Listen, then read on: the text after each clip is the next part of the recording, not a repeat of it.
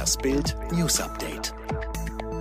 Und das sind die Bild-Top-Meldungen. Franziska Giffey im BAMS-Interview. Die Ministerin will Kitas wieder öffnen. Der Corona-Lockdown trifft Familien hart. Kanzlerin Angela Merkel warb Samstag bei Eltern und Kindern um Geduld, machte klar, noch sind wir nicht so weit, Kitas und Schulen wieder öffnen zu können. Familienministerin Franziska Giffey will den Familien eine Perspektive geben. Im Bild am Sonntag-Interview legt sie einen Plan vor, wie die Kitas öffnen können. Sie schlägt eine Corona-Ampel vor. Damit könnte ein Großteil der Kinder wieder in die Kita gehen.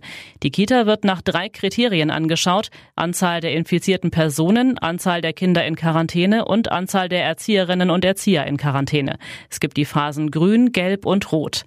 Das ganze Interview lesen Sie in der Bild am Sonntag. Geimpft, infiziert, gestorben. In einem Seniorenheim erkrankten 15 bereits geimpfte Bewohner an Corona und starben. Es ist ein dramatischer Fall, der zeigt, wie wichtig der Faktor Zeit im Kampf gegen Corona ist. Johanna Bratke war 91 Jahre alt, bekam ihre Corona-Impfung und hoffte, dem Virus zu entgehen. Aber alles vergeblich. Sie infizierte sich doch und starb.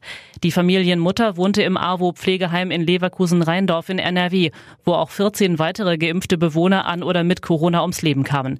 32 weitere Bewohner und 25 Mitarbeiter sind noch infiziert.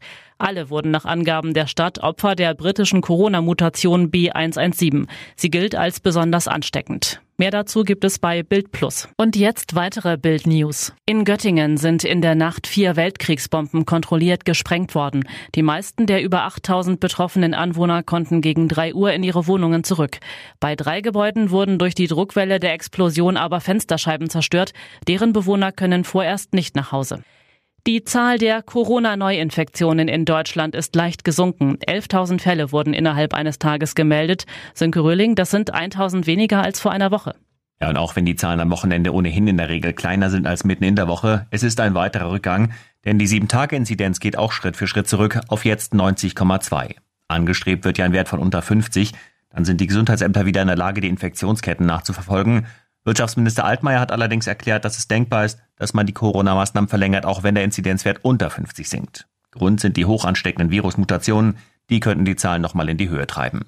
Bundespolizeipräsident Roman wirft den Fluggesellschaften Verantwortungslosigkeit vor. Der Bild am Sonntag sagte er, die Polizei habe zuletzt hunderte Reisende aus Hochrisikogebieten etwa ohne negativen Virustest aufgegriffen. Dabei sei es Aufgabe der Airlines, die vorgeschriebenen Bedingungen für die Einreise zu überprüfen. Alle weiteren News und die neuesten Entwicklungen zu den Top-Themen gibt's jetzt rund um die Uhr online auf Bild.de.